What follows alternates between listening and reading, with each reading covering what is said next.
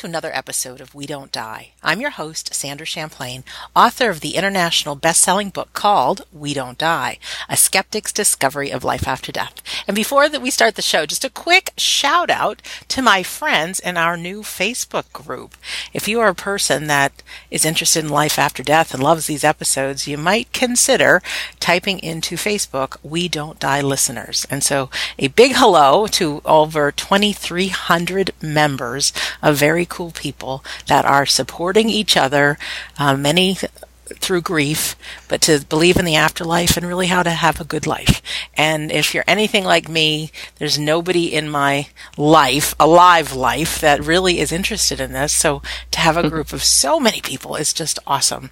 So also, uh, next month's coming up, September 2017, huge afterlife conference in Scottsdale, Arizona. You can find out more at afterlifestudies.org.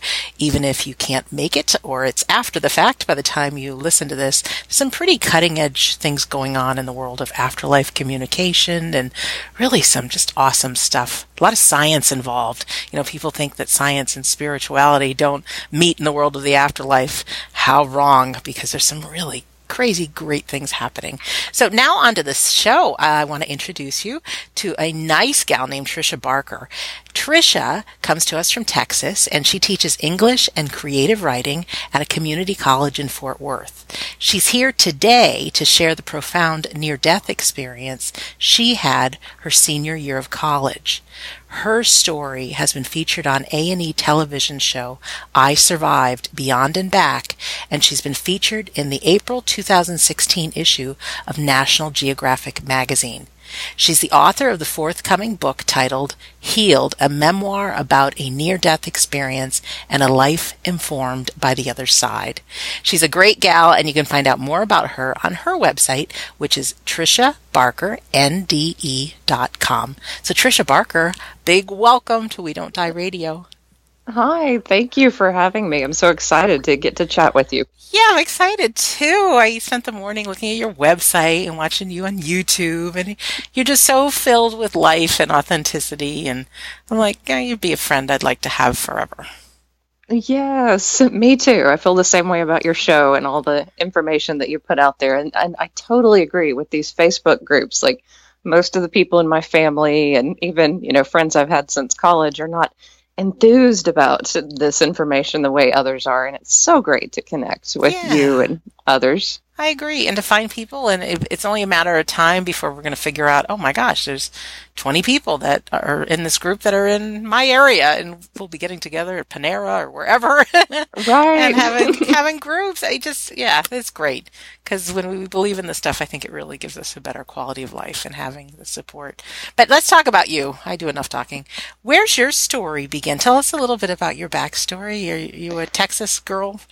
By I birth? am. I am. I grew up in East Texas and I was raised in an evangelical home. And um, by the time I was in junior high or high school, my, my parents didn't have a very good relationship, and there was a lot of tragedy really to their relationship and their relationship with me. And I kind of turned away from all religion and all talk like that and I cared only about education. So my mm-hmm. holy grail was getting to college, getting out of that small town, getting the best scholarships I could get and I was very literal minded. You know, I just kind of pushed spirituality out to the side. I joke, you know, that Emerson and Walt Whitman were about as close to spirituality as I got as an English right. major. Okay.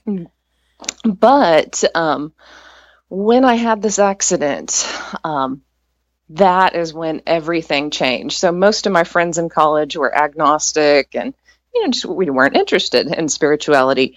And the very moment that I stepped out of form, I so wanted to come back just to tell them, you know, like we go on, we go on. I was wrong. you know, like that was that was my first thought out of form. Can you tell us what happened in the accident? Yes. So I was um, on my way to run the Austin 10K, which is a big race. And this was a symbol of getting my life back together. I was about to graduate and I'd done, done a little bit of partying and, mm-hmm. and uh, you know, my grade point average wasn't where it should be. And I thought that this race was like symbolic in some way. It turned out to be symbolic in a totally different way. I had a head on collision And it was written down as my fault. I go back in my mind many times and try to figure out if he jumped the gun on his light. But um, it was you were a driving strange. there to the Austin Yes. 10K? Okay. Yes, it was a strange intersection where there's two lights, and I know the first one was yellow, and we both hit each other going about 60 miles an hour. Oh my gosh. So he was in a big suburban, and I was in a small little car, and I knew that something was completely wrong. I couldn't bend over to get to my glove box, so my back was fractured so badly that I was just slumped against the door. And I didn't have health insurance and waited 17 hours before someone operated on me. Oh, And yeah, no painkillers, nothing, just strapped to this board, losing my mind in the hospital. And then I went into surgery, and that's when I died. oh man. And how, how do you even ask? What was that like? I mean, you- uh, did you flatlined on the table? I mean, what what was it from, Well, like from your know- perspective? I guess is the, You know, the minute I stepped out of form, I guess I was not technically dead yet. So I, I do believe the spirit can leave, you know, when you're getting close to death. right. So I was out of form and I saw my body and it was already opened up and it was very bloody. There was a lot, um, you know, of my back that they had opened up and my hip. And from that vantage point, you know, the body looked pretty gruesome, but I was still excited. I was like, oh, there's this soul, there's this part of me that's the eternal me that really matters, and this is what goes on. And that was my first thought. And then then I looked over and saw the angels, and they were so intelligent. You know, my first thought was, wow, they know so much more about this environment than I do. Like I can depend on them, and they will give me that information that I need to navigate this part of my life. And the angels still continue to, oh, they're very important to me. But in that moment, they did many things at once. They calmed me down and told me everything would be fine. I would walk again, and then they sent healing energy through the back of the surgeons and into my body. But that was the moment that I actually died. So that that's when the monitor began to flatline. And I saw that they were the ones that were picking out the bone fragments that were pressing on my spine, and they were the ones that were going to, I don't know, affect it in some way. they the you know, my- angels. Yes, yes. You know, that they had an effect on my healing. And it was through the doctors, you know, it was yeah. it was, you know, through them, but they were altering it in some way. And I was really shocked by that moment. And the only thing over the years that I've been able to connect with that is, well, maybe they can work through us and we can just be more open to that possibility in our lives. And so that was that was the first part of the near death experience. What and did it they look like, if you don't mind me asking? Because I would think, yeah. did you have a moment going like, "Holy cow, I'm looking down at my own body"?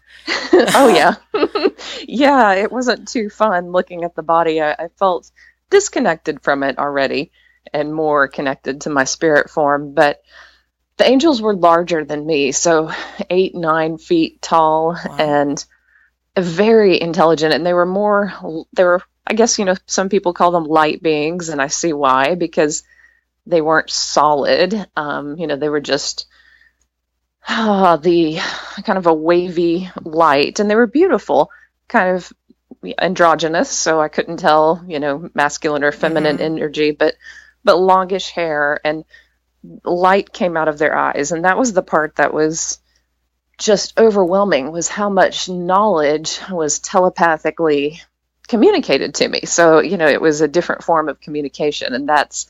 I guess I was struck more by what they were saying and that information that was being passed to me than than what they look like. But but it was odd, you know, to see these eight, nine Yes. feet tall beings standing there. And that um, that part of the near death experience took p- place, you know, in the operating room. As soon as I flatlined, that's when I no longer wanted to be in that room. You know, that's when my spirit decided to keep going.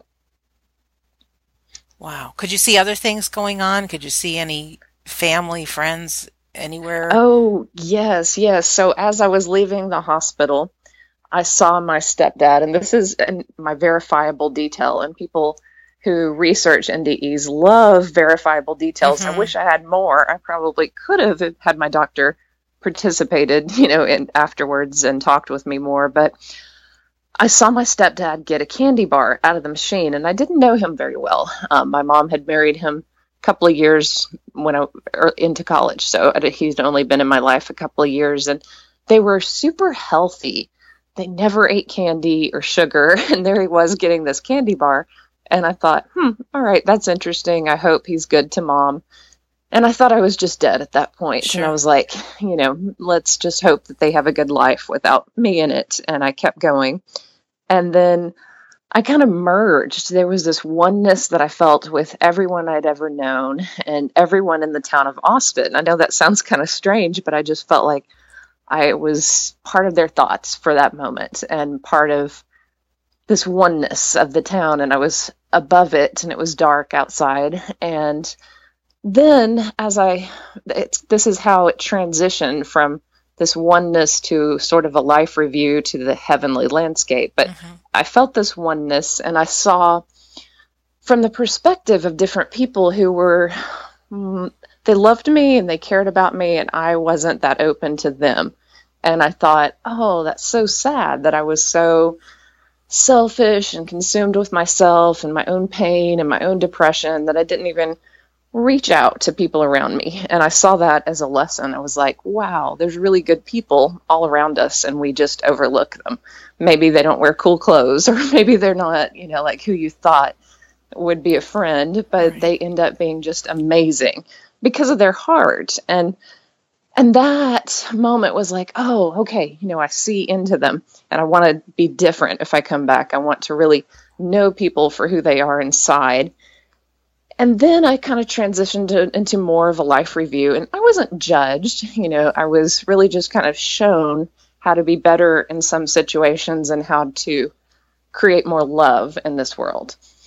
And anything that was done to me, so any abuse that I suffered or any pain or bullying, man, that was just gone. so I didn't have to relive that. That was not part of my That's review. Great. I was just loved and I felt supported and happy and at peace. And that um, that kind of transitioned into the heavenly landscape, which was just gorgeous. And I, I did grow up close to nature, but that's when it seemed as if nature was talking to me in that environment and giving me messages, kind of the way the angels did. And the messages were things like remind them to go to nature. And I thought, oh, that's very simple, you know, like, you know, it doesn't sound complicated, but, right. but that was a, a really clear message. And another message that kind of came from this heavenly landscape was love is all that matters. And I was like, okay, okay, you know, uh-huh. another very simple statement, but, but, you know, I held on to it. And then as I got into this heavenly landscape, my grandfather was the only person who was dead at that time that I knew. And he was there and much younger. you know, I almost didn't recognize him because he looked so good and healthy mm-hmm. and um and young. And he um as a child he was very loving and playful and would often put me in the back of a pickup truck and let me, you know, like look at nature. And so that's what we did. And some people have questioned me about that part of my near death experience. Like, why would a truck be there? and I was like, I wouldn't have recognized my grandfather if it wasn't for his blue truck because he looks so young. like, I wouldn't have known it was him. Mm-hmm. And so I think it was like this way of, of him telling me, you know, this is me. Right. And so I was in the truck, and then he turned to me and he said, Well, it's up to you. Do you want to keep going? And I said, Definitely. you know, and I saw this light, and the light was beckoning to me and so beautiful. And so my spirit form was just going toward that light, which I consider the light of God. And I felt different people's prayers trying to pull my spirit back. And I felt the exact words that they said. You know, one aunt had lost a daughter about my age, and I could hear her clearly begging God, you know, don't let this happen, you know, don't let her die. And then, you know, I, I just felt, you know, mom and dad and, and different people praying. But I didn't care. Like that point, and this is, you know, everyone's different. Mm-hmm. And I think um, I was pretty broken at that time. You know, I was a really lost, sad person. And I had never experienced that kind of love And I didn't want anything more than that love. You know, I was like, this is what I've always dreamed of, what I've always hoped for. And I don't want to come back to that body in that life. You know, I, I want to stay here. Mm-hmm. And it supported me in a way that was, oh, so amazing. Near death experiencers often cry, you know, at this moment. And I do too, because when I think about that love and that light of God, well, if we only could feel just a glimpse of that every day, we would be so at ease. There would be no worry, no pain, nothing. You know, we would just feel that we are perfect the way we are and we're part of God. And so I wanted to keep going and merge and, and be in this place forever. But God stopped me and said, Look down. And there were all these lights along a river.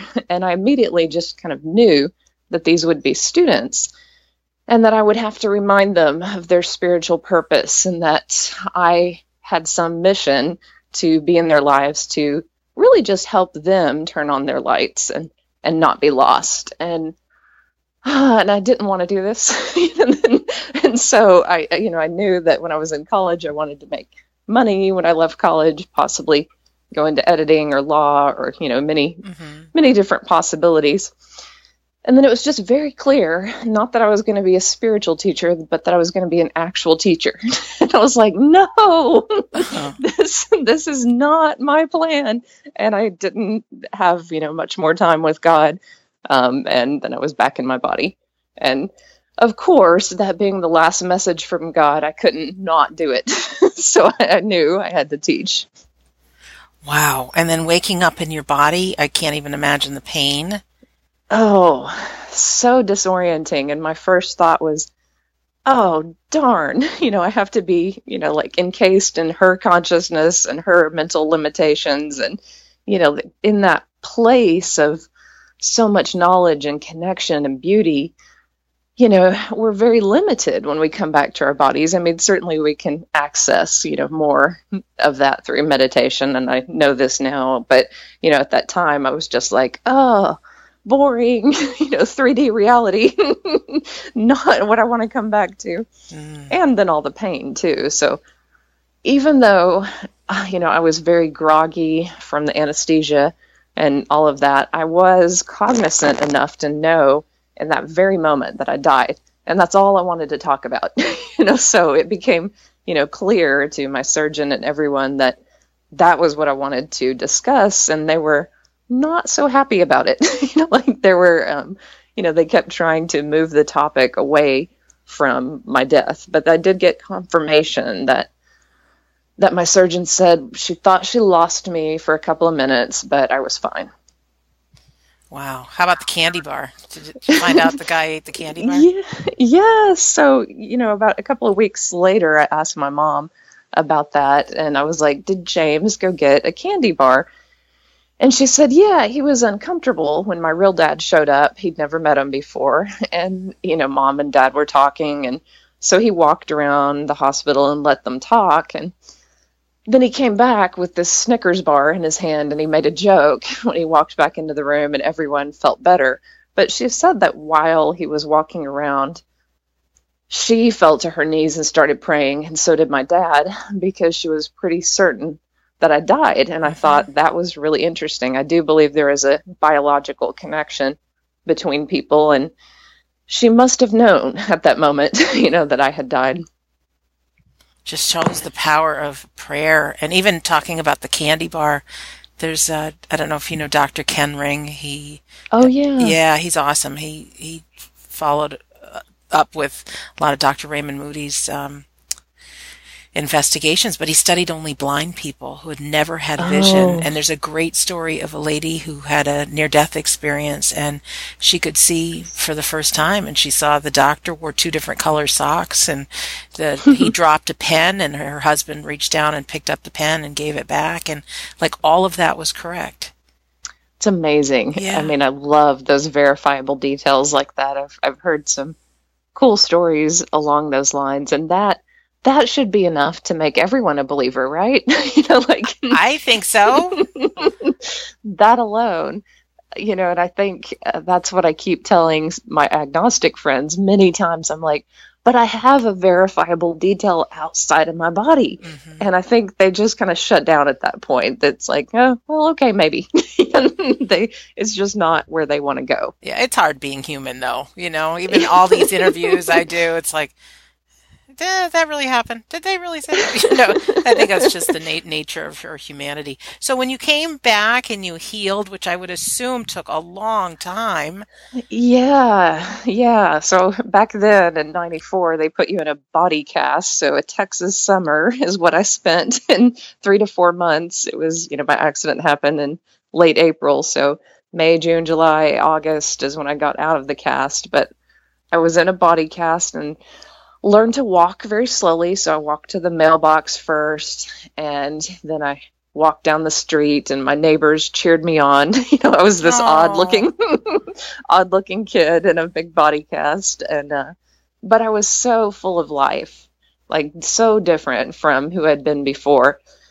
You know, I'd been very shy, and then I knew all my neighbors on the road, you know, on our street, and I just would talk with anyone who wanted to talk about what I'd gone through and you know i just felt blown open wide so you really had the experience transform you oh definitely definitely and you know there were lots of after effects and I didn't have anything other than Raymond Moody's books and Dannion Brinkley. I know there's near death experiencers who had, you know, these experiences in the 60s and didn't even have that. Right. But that's all I really had. But they felt, you know, they felt like friends. I was like, they mm-hmm. get me. they understand what I went through. And around me, people were a mix of belief and disbelief. And so, you know, just reading these these books gave me great peace. And I actually went to hear Brinkley speak and, you know, he's funny and confident. And so I was like, well, you know what? I'm just going to go through my life with confidence as well. This is my story, my experience. And exactly. I own it. yeah, I interviewed him on this show and he was so funny. Oh, oh yeah. great. He's just great. He was calling yeah. me Sand. Oh, come on, Sand. Yeah. like, yeah, all right. oh, he's great. Just great. Yeah. So he was then, like, before my NDE, I was an SOB. he was. He was a bad guy. Yeah. yeah. It's just, it's so heartwarming to hear. And then how did, now, this is obviously many years after the fact. I mean, you're you're writing your book. You've got your manuscript out, right? Uh, yes. And we're looking for a publisher now to publish these great words. Um, but you're somebody who now really feels drawn to help, well, help everybody, but in specific, there's college kids need your yeah, wisdom. So yeah, that's that's where I was at my lowest, and you know that's where my near death experience occurred. So I think that, I mean, people come to college and they want to make their lives better in some way. You know, they want a better job or they want, you know, the job that they want. And, and they also, though, come very broken, you know, from abuse or trauma or um, dysfunction, you know, yeah. in their family lives. And, and they sometimes try to figure it out in a psychology class, but but why not give them the information early on about healing? You know, why not tell them you know, like this is how I healed and it took all these many years. Maybe if you commit to a program right now of recovery and right now start addressing these wounds in various ways and it's always different for everyone you know where they they get the most healing mm-hmm. um, but just to open up the idea of healing from those wounds before they get married, before they start families, before you know they they get to this place of uh, just believing it'll all work out. Because I think there's a lot of power in examining where you came from and what you need to learn in order to have a different life. Say more about that, would you? Because I know that even though I'm over college age and many of us are, yeah. we still we still have those kids within us that things haven't yeah. been dealt with or looked at, and we all want yeah. that happily ever after. But yeah, so say someone has um, suffered a lot of narcissistic abuse or emotional abuse, and that that's was my case. Um, you know, I didn't I didn't know that I kept attracting narcissists into my life. You know, like I didn't really know the signs to go, wow, this person you know, makes me feel really good in the beginning and then they somehow make me feel bad and but I want to get back to that place of being adored and happy and I didn't really think it was wrong to be treated that way because that's what I grew up with. And so I think, you know, just even that alone, that information, you know, given to college students when they really, if they could just sink in, you know, like this is not how you should be treated by anyone, you know, and, and know this, you know, on some deep level, then maybe they would learn to step away and to start more than that, to heal that part of themselves and really go, I can love this wounded child within me, and I can be that parent to that wounded child who didn't get the love that they needed. And really, you know, like once that process begins, then then you're really on the right track because you're not looking for it in someone else. You're going, I can do this. you know, I can take care of myself. I can take care of my emotional needs and I can make wise choices about who I choose for friends and, and also learn along the way. Oh, I'm so proud of you for doing this. I know a, a young woman who's almost 18 and she's got these parents that, uh, you know, drugs, alcohol, abuse, cheating on each other. I mean, it's, it's all in there. And, yes. um, and, and being any kid, you you know, I think we look to up to our parents. They're our anchors to life. And right. we don't know that this isn't normal. Yes. And oh. I would give anything to, I mean, uh, there's a few of us doing the best we can with her, but for somebody to step in saying, this is not all right, even though, you know, we're doing that. It, it's such, so much in our life thinking, well, you know, that's what happened to me. You know, I'm not good enough. I'm not pretty enough. I'm not smart enough. And all these underlying things we start oh, feeling yeah. about ourselves. Yeah, it's so common. And that's what I realized in the classroom is that, yes, I suffered, you know, various things from various people as a kid. And yet what I experienced is a drop in the bucket compared to some of the situations that I saw in other kids' lives that required, you know, immediate assistance and you know, calling CPS and the police and getting involved wow. in a real way. And sometimes these situations wouldn't change even after all that. And I had to just be that anchor for that student and say, you can get through this. You know, like you can get a job, you can stay out of your home as much as possible. You know, you can, you know, there are things that you can do to make it through this life and keep looking at your future. And so I just hoped that I was that voice that, you know, just reminded them that they could get through it, you know, and that they could create a different life. And and it was painful some of these situations that, you know, I encountered in students' lives. I sure. mean, I, I just came home and cried and cried and cried, but in retrospect, I'm like, I'm so glad I was there because there were so many people who overlooked, you know, different kids who'd gone through different things like there was t- there were teachers who actually, and this blows my mind, but they blamed a young girl for wearing a mini skirt to a party who was raped by three guys. And I, I just tore into them. I was like, You're out of your mind. You know, like this young girl is not to blame. Yeah. You know, like this is, you know, these boys should be held accountable. I mean, yeah, I mean, we can always talk about your personal safety and going to parties and not accepting drinks and you know mm-hmm. i mean mm-hmm. we can always you know look at these elements but but you know the the mind and the culture of different people even teachers that i encountered i was like well thank god i'm here you know like thank god that i can you know address this in a different way and you know tell this young girl that you know she's not to blame yeah we hear these stories all the time um, of you know, kids that are now adults, but life was going really bad. And they always say, it was my teacher so and so and my teacher so and so that believed in me. And sometimes it just takes that one person. Yeah. And that, that was a message from God too. You know, like I went into every classroom believing that the divine spark was in all of them, no matter how angry or how lost or how um, messed up their lives were. It was like, I'm here to see that divine light. And it may not get turned on at that moment. you know, it might just be that I'm simply giving them a possibility of it down the road.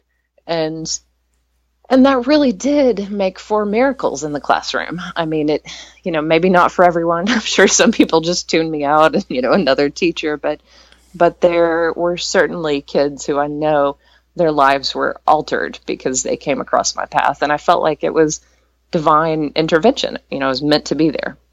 Yeah. And even now, sure, there could be some college age students, but even if we're 50, 60, 70 years old, there's still that person inside. I really believe it, each one of us, that, um, you know, they may have escaped and not had a teacher then or somebody that talked to their light, you know, but yeah. it's, it's not too late. And you're talking to each one of us right now.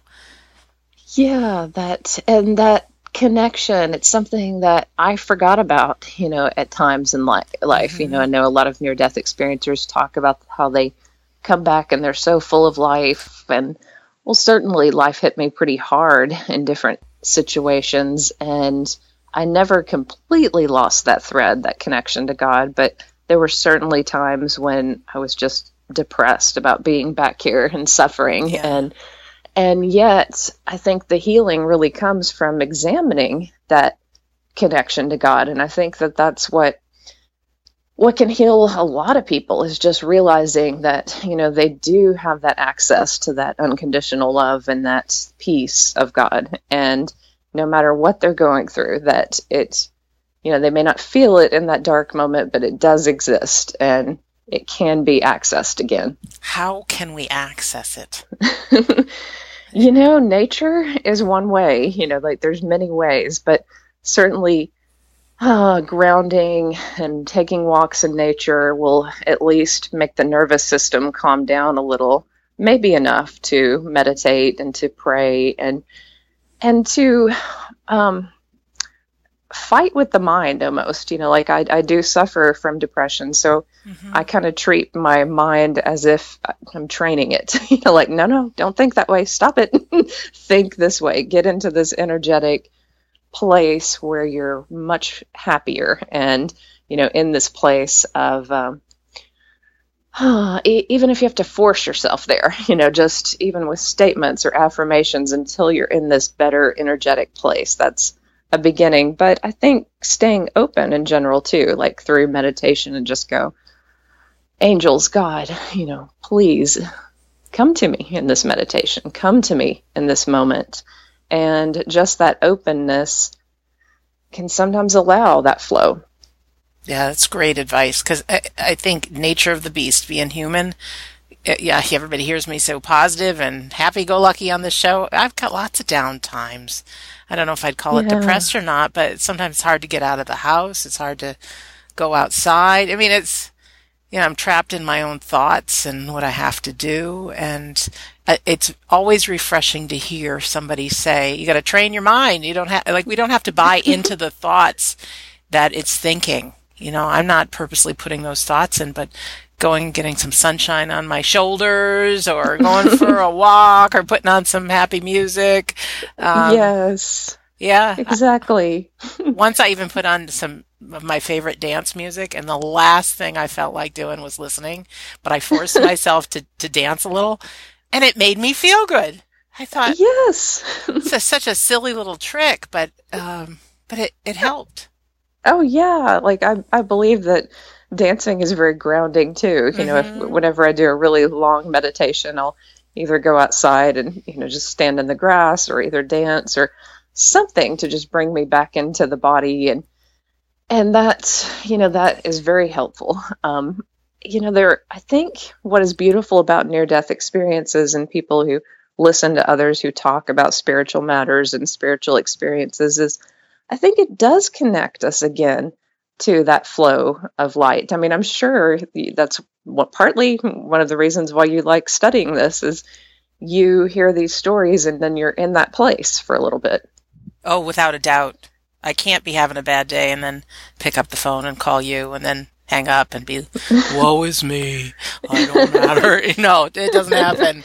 It doesn't happen. Now, through meditating, Tricia, have you felt like you've gone home back with the angels? Have you had any connection that you feel like? Oh yeah, you have. Yeah, yeah. So I've many times I've felt the angels just there to comfort me or give me messages. Um, you know, I've had it's it sounds so strange and i'm such a grounded person so now that i start talking about this stuff openly um, you know I, I know how it sounds but i've left form and i've flown around in the sky and i had this one really beautiful meditation where i felt like i merged with this hawk and the hawk was like going down to catch a mouse in a field and i felt like what it was like to go that fast and, and go towards earth and catch this this mouse and I thought okay that's strange. And the next day I got into my car and a hawk I've never seen a hawk do this you know like normally they'll sit on a a fence post or signpost or whatever far away but this one swooped down by my car so close and was flying next to my car and then it flew off and then it came back to my car and and kind of just you know flew along beside me and I was like, this is so strange. It's almost as if the hawk was trying to tell me, you know, your meditation was correct. That's and, uh, great.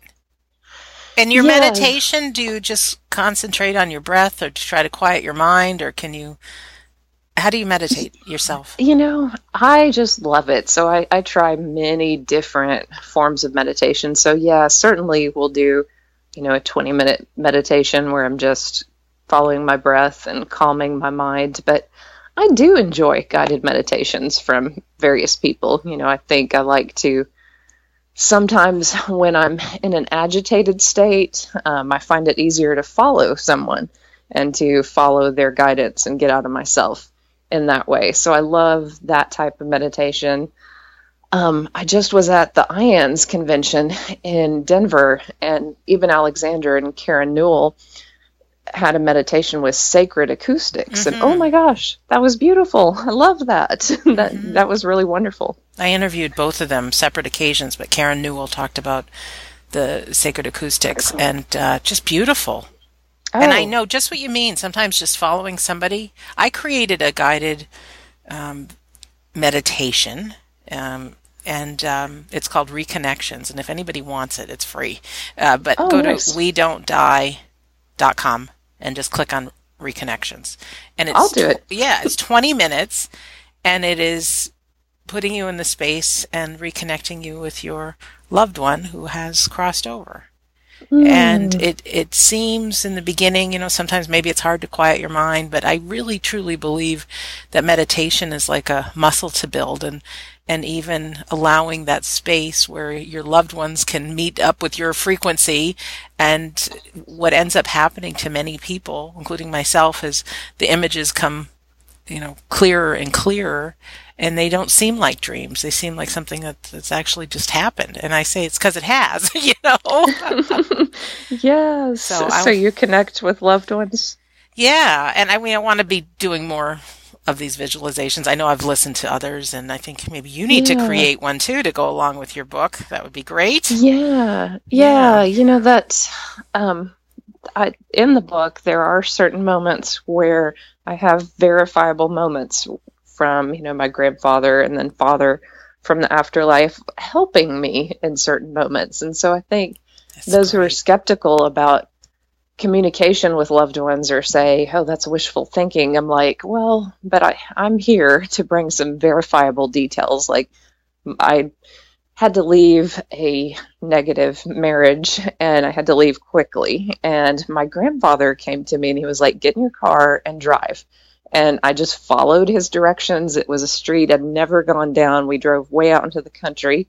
I say we because you know I felt his spirit with me, mm-hmm. and I ended up at a jewelry store and I looked at my wedding ring and I thought, okay, let's just give it a shot. Maybe they buy used jewelry. And the guy bought my ring for a thousand dollars, and that was enough to get a U-Haul and just get out of there. Yeah. And I was like, wow, you know, that was a, a moment where my life changed because of that guidance. And had I not, and I did actually ask, so I pulled over on the side of the road and I was like, God, help me here. You know, how did I get in this situation? Help me get out. And that's when that guidance came. That's really great. Have you found, Tricia, that you've opened up your intuition or have you been with somebody and you've been able to either um, feel like a presence of one of their loved ones around or a, a message or an angel or anything like that? Because I hear those kind of stories from time to time. Yeah. Not everybody. Well, it was it was easier with students because I thought I'm open, you know, like every day in the classroom. I was like, if if angels or if God wants to work through me, then go ahead. And then occasionally, I do have a student who has recently lost a loved one, and I, a couple of semesters ago, I did have a young girl who lost her dad. And so it was, you know, just like two or three minutes before creative writing class started, and I said, you know, all right, is there a message that you have for your daughter? And he told me that she's very talented in something that doesn't have to do with academics. And that's all. And That's all I got, you know, then I had to start class. And so I just talked with her, and I didn't even at first let her know that this was her dad, but I was like, What do you like, and what do you consider doing for a career that's outside of education? And she was like, I would love to open a food truck. Oh my God. You know, like Oh, baking great. is my passion. yeah, yeah, yeah. and I was like, really? Well, you have you considered culinary arts, or you know, have you? con-" She's like, yeah, kind of. I'm torn between being in college or doing that, and I was like, well, take a chance on it. it was like, you know, you can always come back to community college, but if you, I see you light up about this, and she was like, yeah, my dad thought I'd be great at it, and Oh, and she was like, and I was like, I, I kind of felt that from your dad. I hope that doesn't freak me, freak you out. and she was like, no, not at all. and so it uh, was just this moment where I think, you know, that that might help her in some way. Hmm. And I love too that you're teaching because they say creativity and imagination, like those, that's the entryway to work with the, the spirit world, you know? And so if you're doing creative writing with people, it, it- I mean, create, it gets you into the zone, I think. It really does. It does, and you know this, I'm sure, from writing, but writing is healing too. It's many, Yes. it's deepening of ideas that um, stay with you throughout time. And I think my students, we've talked about issues from everything, about from racism to rape to you know recovery from alcoholism. I mean, like you know, we have not shied away from difficult topics, and I think there's something healing about writing these stories and I always tell them, you know, you're welcome to create a happy story, you know, of your life the way you would rather it be so that you can anchor, you know, that feeling. But if you want to process trauma, we can do it, but we are going to focus on uh, on healing. Hmm. I like that idea of writing the story the way we'd like it to go. Yeah, almost as if God were, were uh, you know, part of our our life in a way that, you know, so when I recreate my childhood, then I just create that feeling of safety that I felt in the presence of God, and I think we all deserve that. And so it's kind of an interesting story to at least refer back to and go, well, this is the feeling that I'd like to create in my life now. Yeah. Is there a way, Tricia, to create that feeling of self love? Because I, I hear so many great stories of these NDEs with this feeling of overwhelming love. And it's like, oh, I want a taste of that. I don't want to wait. Well, the yeah, the first few years, I was just so happy. Every bite of food, I was like, I'm alive. Okay, this is great. you know, like Wow. whatever I put in my mouth, you know, this is fun. you know, just like the the form became fun again because I it had been ripped away, and you know, I didn't. I, I just appreciated every moment, and I think if we all slow down a little bit more, even if we look strange to the rest of the world as we gaze at a tree or a bird in the Mhm. tree, you know, like right. That still allows us to slow down and just appreciate it. I mean, we we all wake up, you know, to those these moments when someone close to us dies, and then we feel that too, you know, that oh, I'm still alive, and oh, I just lost someone, and you know, we have to process all that, even if it's just a friend, you know, that or acquaintance. Mhm. I think we're reconnected again with how temporary everything is. But I think if we just remind ourselves of that more often, then we'll just enjoy the moment. I like it. I like it. Well, our time is drawing to the end. Are there any questions or anything you want to share? Questions that I should ask you that I haven't, or um, something else you'd like to share?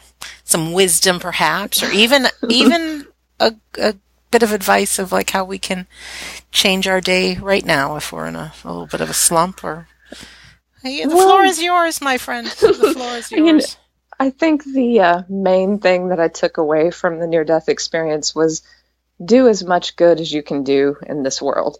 That that when your life review happens and you see that you went out of your way to spread as much love, to do as much good, to embody that love, then you really you've lived a great life. I mean, there's just there's no other you know way to describe it whether you're working at Starbucks or running a company. Mm-hmm. You know, if you're giving love to this world, then you're in that flow of that God light. So sometimes it's just a matter of um, giving and serving this world that can reconnect us to to our own happiness.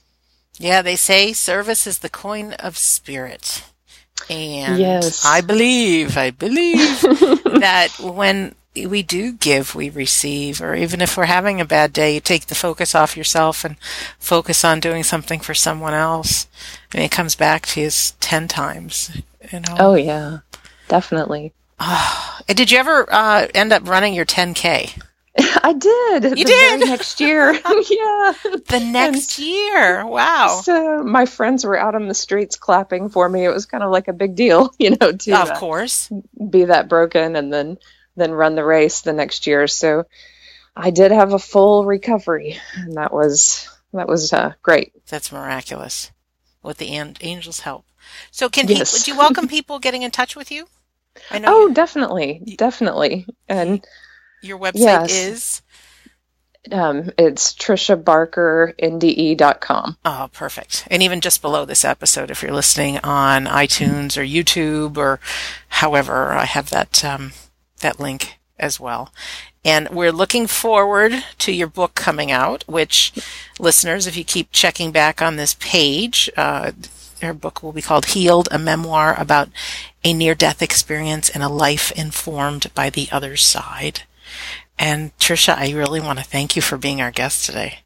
Oh, thank you. I've loved it and love your show. Oh, thanks. It's really great for me and for all of us to hear your story because love is the answer. You know, it love is. is. all that matters. Um, and I love your advice. Go out in nature. I've got an hour off between between now and my next call, so it's a beautiful sunshiny day. I'm going to go sit back outside on a bench and look at a tree and listen to the birds. Oh, awesome. I love it. I am. And for you, our listener, I want to thank you for taking the time to listen today. And I invite you to do the same thing. Find some time to go out in nature, uh, do something to get out of your head, whether it's like something crazy, going out and dance. Um, but we do have this ability to not listen to our thoughts and to change our mind, like Tricia said. Uh, I think her advice of going out and do as much good as you can in this world is a great thing. Because I do believe our life will flash before our eyes and we'll have this review and and just to see the difference that you've made. I don't think there's anything like that. So I want to remind everyone our home base is we don't die radio.com where you can see and click on one of 200 episodes now of this show which is wild that we've come this far in a couple years. And also you can join the Insiders Club, get a free copy of my book, We Don't Die, as well as a very healing audio called How to Survive Grief.